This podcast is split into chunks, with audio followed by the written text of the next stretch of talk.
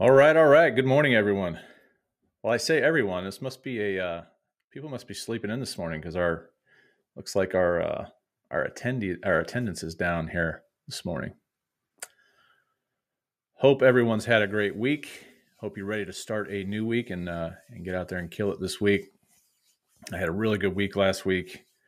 Um, I own a an apartment complex here. Um, not well, it's about an hour from my house, and uh, kind of letting this thing pay for itself as the as the rents come in and everything like that. We are um, we are uh, rehabbing rehabbing units as they become available. Uh, that went really well this week. We had a new one kick off, and then uh, I was able to close on a really really great deal. Um, really really great deal on I think it was on Thursday, and uh, just a f- fantastic deal. Um, and uh, really, uh, everything was done. Everything was done creative. I still have not used bank financing for any of this stuff. So uh, the property on Thursday, uh, we did with uh, no money out of pocket. Basically, we used some we used some private money on this one.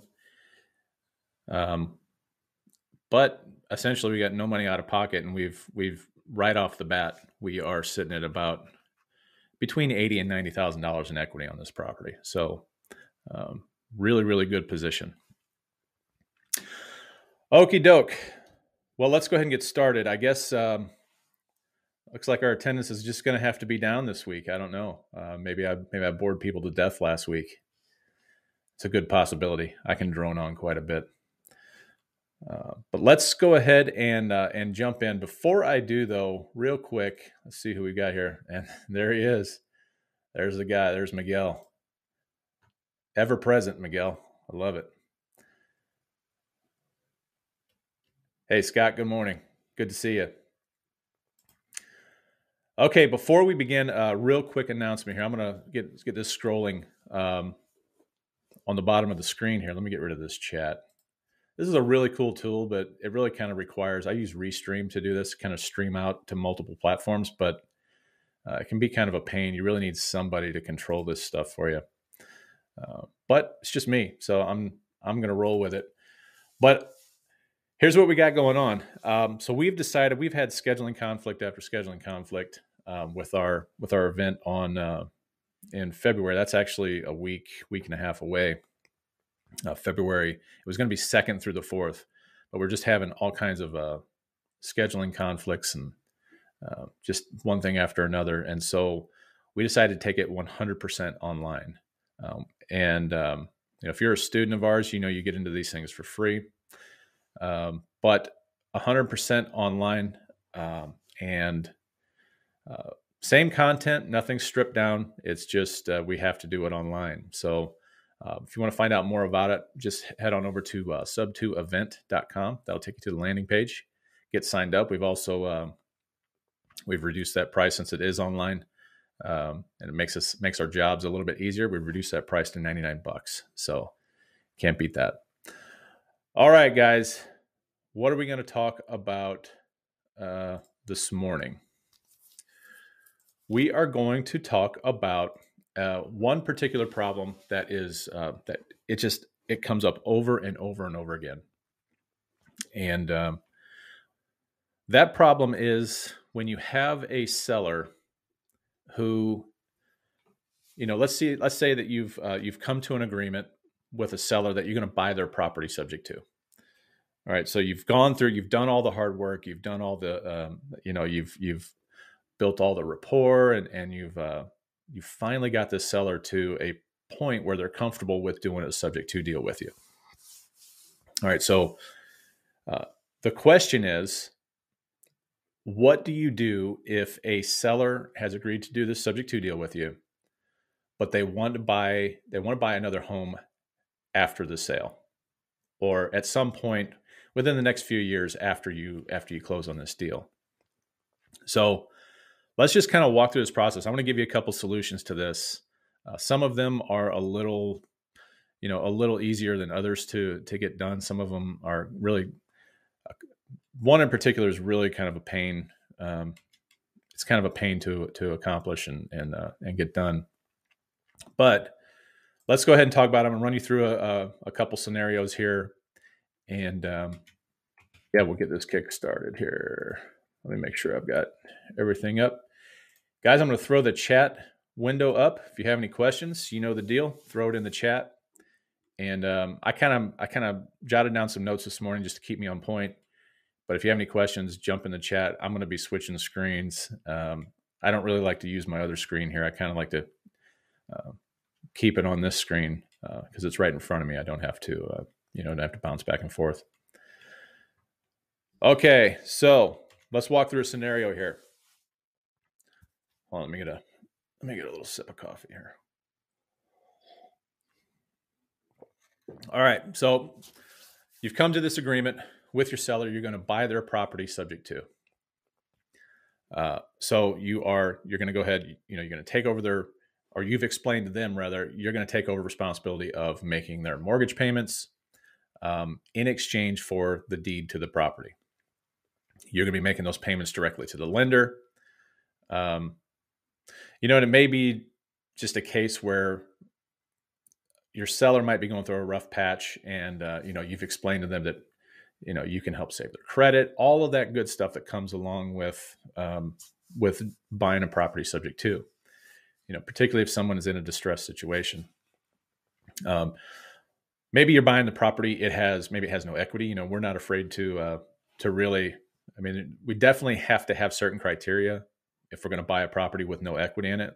For example, we don't want to have a property that has no equity and needs, you know, uh, you know, fifty or sixty thousand dollars worth of work. That's not gonna. That's just not gonna happen. You know, it needs to be a pretty house, pretty much. If it's um, pretty much, if you're gonna buy it subject to, there's no equity. It needs to be a pretty house, right? So, uh, but let's say it has no equity uh, but you, as the smart investor, realize that you know the property has potential for uh, for cash flowing rather well. All right, so so like the stars are all aligning, everything's looking perfect, and then just out of nowhere, your seller realizes it dawns on them, and they say to you, or they ask you the question, "Will I be able to buy another house if we do this deal?" Am I going to be able to purchase another house if my loan stays in place?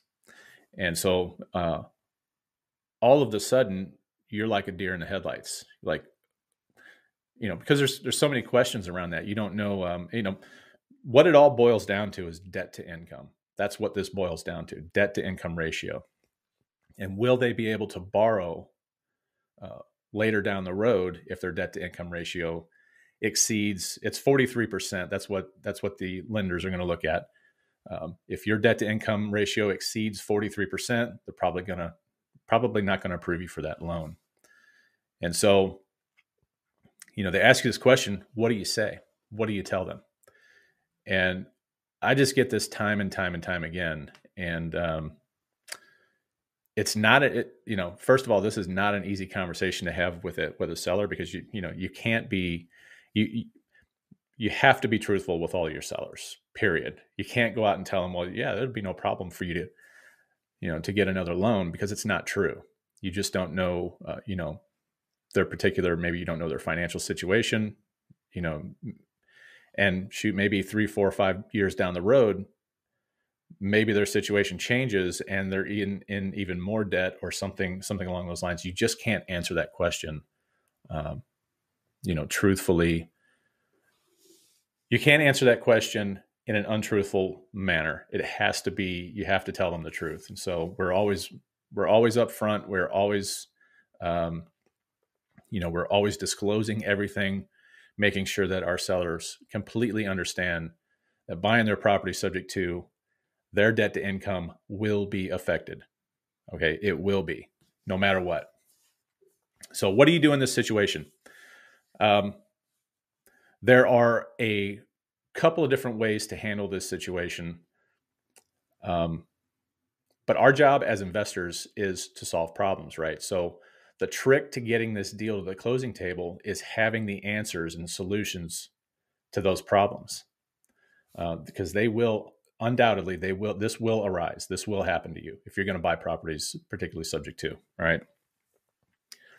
So what do you do when you're presented with this question? Um, here's what we're going to do. First of all, we have we have a choice here. We can either well we can we have to look at uh, two different things. We have to look at the property itself, and then we have to look at the financial situation of our seller. So let's take a look at at the property. Um, first of all, is this a rental property? Let me make sure we've got no questions here. Hey, good morning, Jonathan. Good to see you. So, first question is Is this a rental property? Is this anything other than their primary residence? And um, if it is, all of the secondary market note buyers, that means uh, Fannie, Freddie, uh, all of the other secondary note buyers, they impose lending guidelines that will allow for 75% of the rental income to be credited towards the borrower's DTI. Okay, so uh, in fact, uh, I looked that up this morning here. Give me one second here. I'm going to post. I'm going to post where I found that so you guys can take a look at it if you'd like.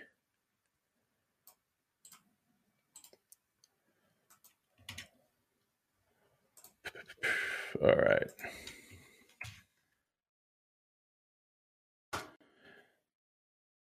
Yeah, that's a big long. Uh, that's a big long. It looks like it was able to post it to.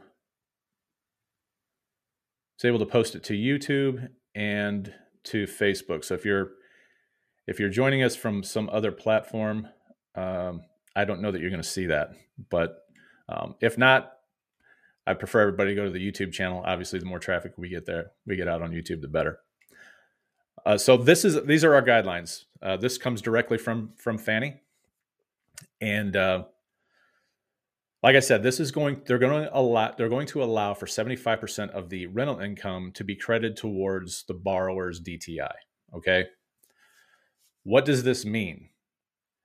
And don't we have an inherent problem here? Because the borrower if you're buying a property subject to, the borrower is no longer the owner of that property, right? So, uh, so it can get a little bit complicated, and really, ultimately, this is going to just going to require you to work with your seller to provide documented evidence of rental income. Now, they're not the they're they're no longer the owner, but there is rental income on that off of that property, and so uh, I'm not an attorney. Everybody knows that. Um, but you know, you you can potentially you can provide that information to them. You can you can 100% give them give your seller, who is now the the new borrower, uh, you can provide that information to them.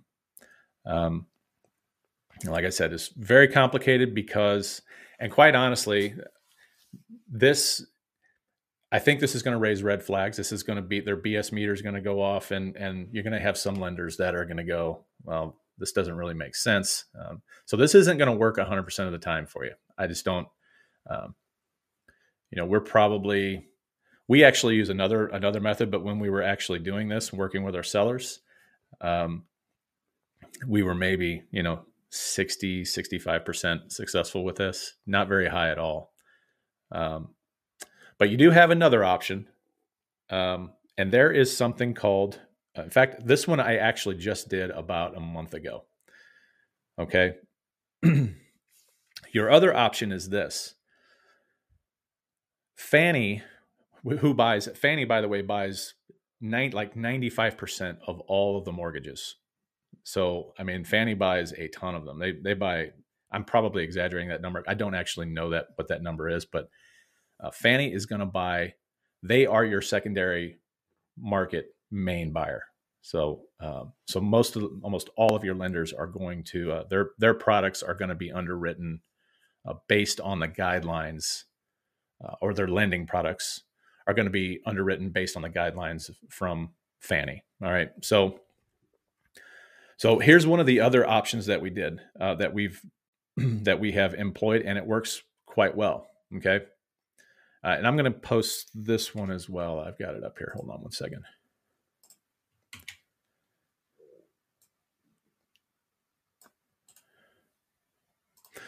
Okay, this one is um,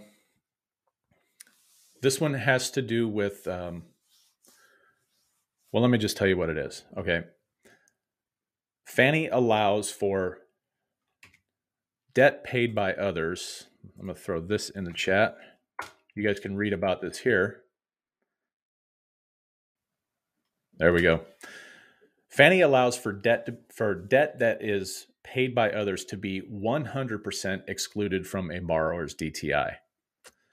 Uh, there are certain requirements, um, but all that's really required to comply with this particular guideline um, is it's simply a letter.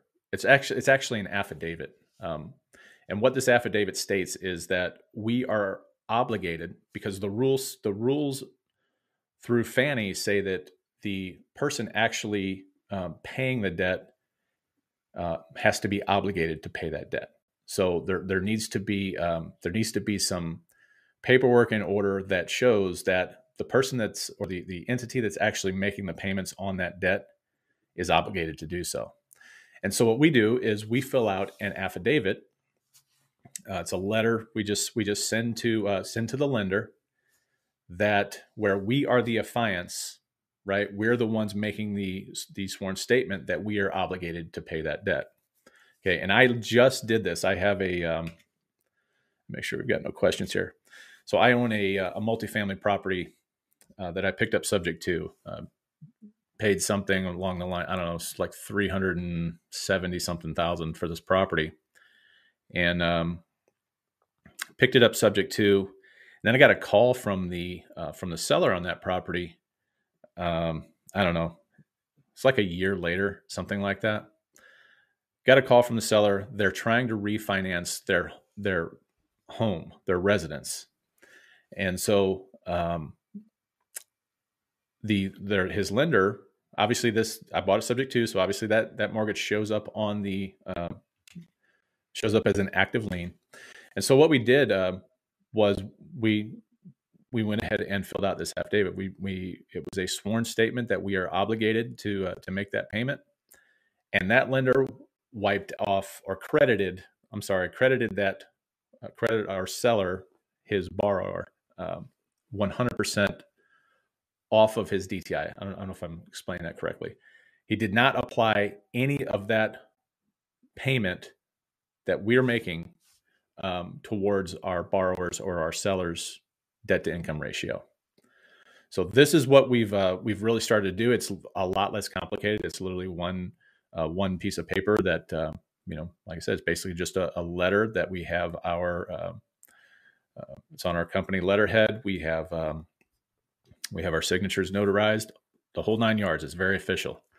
Uh, so um, that is that is probably my favorite way to go because not only do I get to pick up a property subject to where I'm getting legal title and I'm making payments directly to the to the lender, um, but it also helps our seller out because now obviously that does not apply that the the payment does not apply to his debt to income ratio. All right, so ideal way to do it. It really is a, a great way to do it.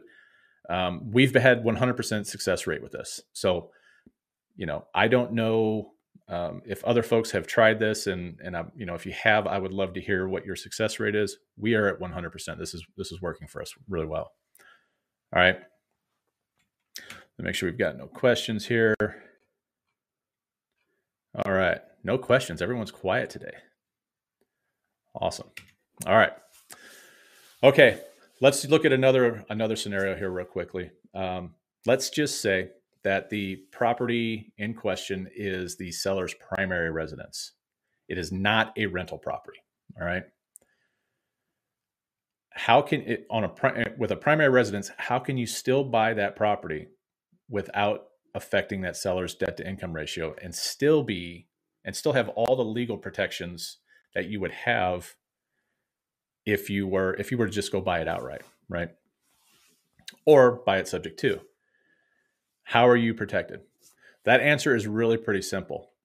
So the way we would do that is we would buy that property on a mortgage wrap. Okay, so uh, let me give you a kind of a, a quick rundown, a quick synopsis of what I'm talking about. Your seller says, "Hey, you know, the, yeah, yeah, you can buy my property subject to, but won't this uh, isn't this going to affect my debt to income ratio later? Am I going to be able to buy a property later?" Again, you're deer in the headlights. You're like, uh, I don't know. Well, maybe they start to get a little squeamish. They start to feel um, start to feel like that deal won't work for them because it's it's not setting them up for for um, for a win later down the road. Like they can't go out and get another get another loan. So your option then is um, you're going to come up and you're going to talk to the seller about this other option. That is buying their house on um, on a mortgage wrap or them seller financing your seller financing you their property. All right. So the inner workings of that looks like this. The seller's loan is going to go ahead, it's going to stay in place, but you are going to wrap their mortgage with a new one. This is usually accomplished through a uh, an all-inclusive trust deed. Um, and so that's the way we do it. But uh, you know, there may be other mechanisms that you can use uh, in your state. You'll have to go out and look. But essentially, the the um, you're buying it on a wrap. There's a there's an underlying mortgage, and you're wrapping that mortgage. Right? Makes sense. So what ended, what ultimately ends up happening is you're going to make a payment. Well, this isn't necessarily true because we do it a little bit differently. Um, you're going to make a payment to the seller, and then the seller is going to make their underlying payment, and they're actually earning an income off of that sale a monthly principal and interest income, right? So um, we don't like to do it that way. We actually like to make two payments uh, because if you're dealing with a seller who is a, who has a is in financial distress anyway, and they were and maybe they were okay with letting the the house go back to the bank or something like that, uh, well, if you're making a payment directly to them, who's to say that they're not going to take that cash and run with it? So, what we do is we make two payments. We make, one directly to the lender, to the seller's lender, and we make one to the lender for any kind of, um, you know, if they are earning uh, an interest payment or something like that, we'll make it directly to uh, to the seller. Okay. Um, let me get back on point here. Oh, okay. So so the question is, how does this um, how does this prevent this debt to income problem? Because remember, lending in the in the lending business, yeah, you have under, underlying uh, situations like you know, uh, have you um, are you current? You know, are you current on all your bills? Do you have any judgments? Do you have you know? There's other criteria for underwriting a, a borrower, but the big one, the biggest one, is debt to income period. Like I say, you can't have 43% is the cutoff. If a, if a borrower is over 43% on their uh, on their debt to income ratio, they will not get a loan. They they just can't because because that lender cannot turn around and sell that note to the secondary markets. So uh, so they have to be they have to meet that guideline. So how does this keep the the seller's new lender from applying the original mortgage to their debt to income ratio. Make sure we've got no questions here. All right, first question we got Scott. Great topic. Uh, does this work particularly because the refinancer was dealing with a different lender than who's holding that sub two note? No, I'm going to explain that, Scott. Uh, I will explain why this why this works so well. Okay. Uh, give me just one second here. And then we have uh, Jonathan says, this approach that you're talking about having negative, does this approach? It can. It actually can have. It depend. It depends on the terms of the deal. So, so the question is, does this approach that you're talking about have a negative tax implication? It can.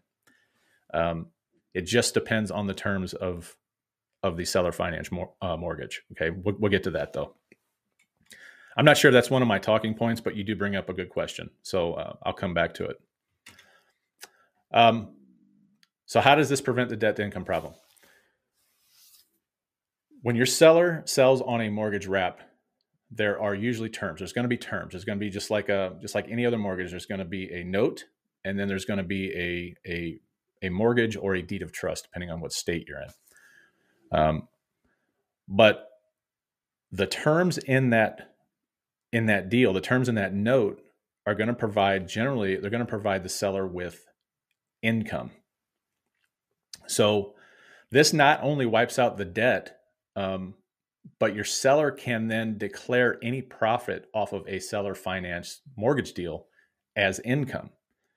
So instead of this uh, applying, instead of buying subject to and applying um, this debt to their debt to income ratio, now they're actually earning an income because they, in the eyes of the lender, uh, this is going to offset their DTI big time. And, and, and it's going to be in the positive side because in the eyes of the lender, the borrower, your seller, uh, they have sold the property, right? It's been sold, it's been through a legal sale. And not only have they sold that property, um, but they sold it on installments, of which they are now generating an income off of. So now that they now they get to report this as income. So they have interest income, and if you if you're buying it if your purchase price is higher than uh, than what they owe against their um, if your purchase price is higher than what they bought the property for now they have principal income and they have um, and they're going to have interest income all right so that's how this shakes out that's what this looks like to the lender this is income this is not just this is not rental income this is the in, this is income from a sale totally different right so interest income is taxed um, at ordinary income, right? And but the principal is taxed at a capital gain. Okay, so two different types of tax uh, categories. All right. Uh, the principal and interest income is applied directly to their debt to income ratio, and it actually decreases that ratio. So we're going in the opposite direction.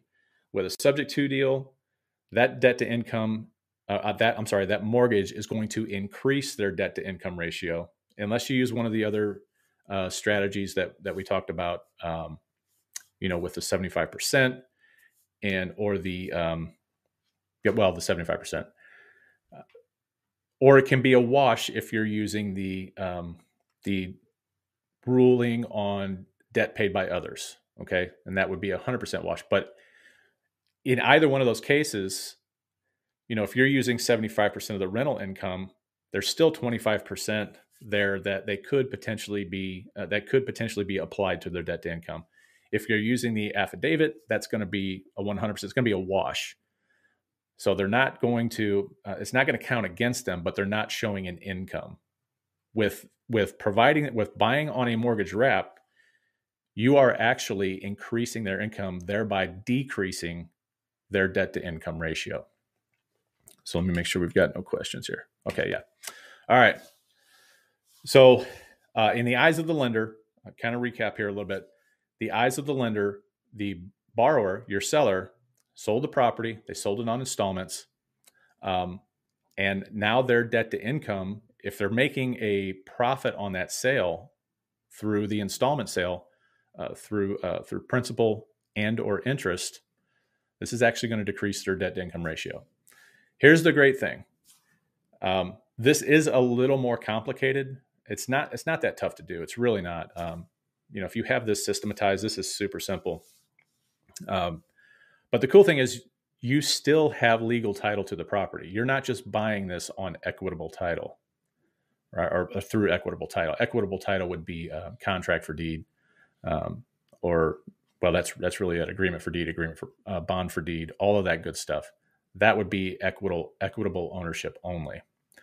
This this way you have actual legal title. Okay, so um, don't get me wrong. I would still much rather take a property subject to. Uh, it's a much cleaner solution. There's less moving parts.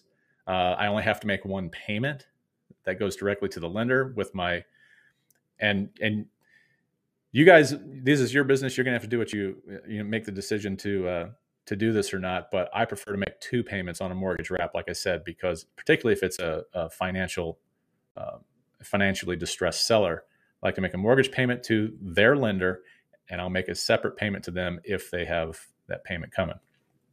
Um, you know, DTI problems exist in many, many, many of these situations, right?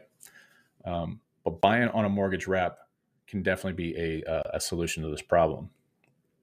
Um, so let's go back and let's address uh, let's address this tax thing. Um, uh, give me one second. Okay, so tax wise, and I'm from here on out. I'm just referring to uh, to buying on a mortgage wrap. So now this I don't have notes on, so we're just kind of kind of going off uh, going off the cuff here. Depending on how you set up those terms on that mortgage wrap, you know everyone's ideal. The ideal situation is get to that get that interest rate as close to zero as you possibly can. Well, that could be a problem in itself. You just have to do the math, right? So if you if you agree to a um, to buy a, to buy a property that has an underlying loan of I don't know, let's just say it's for simplicity's sake, uh, sake let's say it's five percent, uh, and but your mortgage wrap deal you want you want to buy that at zero percent. Well, obviously there's going to be a um, there's going to be a shortcoming in the in the end uh, unless you can compensate. And, and, I'm talking about the interest rate. If you've got 5% on the underlying, you got 0% on the mortgage wrap, you know, unless there's an offset in sales price and you can figure out what that number, you know, if you can look at those two amortization schedules and it's, you know, at some point on those amortization schedules, you're going to see that you're paying this loan off faster than the underlying is going to be being going to be paid off. So now you have a discrepancy. Now you've got a problem. So generally speaking, um, what we will do is we'll still try and get the lowest interest rate we can on the on the wrap, but we'll make sure that we're not in a pickle uh, when we either go and go you know, sell that thing or refi it. That the balance of the underlying isn't greater than what your balance is on your wrap. Okay, so uh, it's a little bit. Let's just say this is this gets a little bit complicated. Generally speaking, you're just if you want to you want to have a net zero a type of a net zero type of uh, situation. So generally speaking, on our mortgage wraps, we will try and we will match our underlying interest rate. So it's really just kind of a wash. It's a net zero um, interest payment, and ultimately, what if if you if there is an overage on your payment, eh, you know, maybe you purchased the property for more than what your seller purchased it for the way they're going to make their their money, that's going to be a 100% capital gain because all they're receiving are principal payments. Does that make sense? Anybody, am I confusing anybody here? If I'm confusing you, go ahead and stop me. But essentially, we try and match just for just for uh, simplification. We try to match our mortgage wrap interest rate with our subject to or our underlying loan interest rate so that they match. Then we'll pay that's that's effectively us paying 0% net zero on that mortgage wrap. And then if we if we do have an overage, say we bought like I say we bought the property for more than what the seller bought it for, we're going to make a payment to that seller, but it's going to be principal only on that mortgage wrap. I hope that makes sense. Um, so the income that the seller receives off of that off of that um, seller finance note that's 100% principal you know tax you know, looking at it from a tax perspective that's 100% principal that you're paying that seller so that is actually a capital gain right uh, so I hope I'm not hope I'm not losing you on this. Um, it can be a little bit complicated. Admitted. This is why I would just prefer to take it subject to uh, and be done with it. Um, but you are definitely going to come into this situation. You're, you're definitely going to experience this. People, um, it's probably, probably, I would say, the number one reason uh, for this big uh, change of heart type of uh, subject to deal falling apart type of thing. Um, it's going to be the number one reason because you know they don't want to be stuck.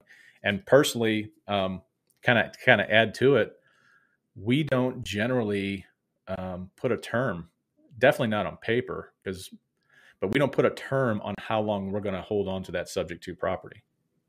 We don't like to. I mean, you just. I think it's dangerous to uh, to tell a seller that, you know, Mister or Mrs. Seller, hey, I, you know, I'll I'll buy this subject to, but I'm going to go ahead and pay this off in two years, in three years. I'll refinance it.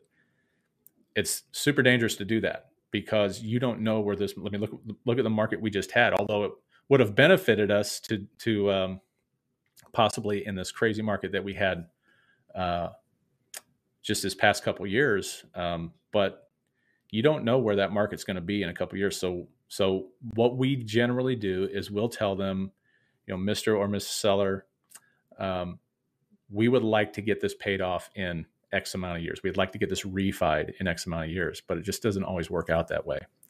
So, uh, so we definitely don't put anything in, on paper, um, just because of, of that, because uh, of that problem. We just can't foresee where the market is headed. So, um, so anyway, um, I think that's really. I don't know if that answers your your tax question, Jonathan. I hope it does. Uh, but I think um, I think this could be a good solution. It's it is a little, like I say, it's, it is a little complicated, admittedly, um, but I think once you have your mind wrapped around it and um, you know, and you have a system, you've systematized it, uh, systematized it, and implemented it. Uh, it's a really, uh, it's a really great solution. It's a really great solution. It's a win for for everyone involved. So all right. Any questions? Any questions on this topic?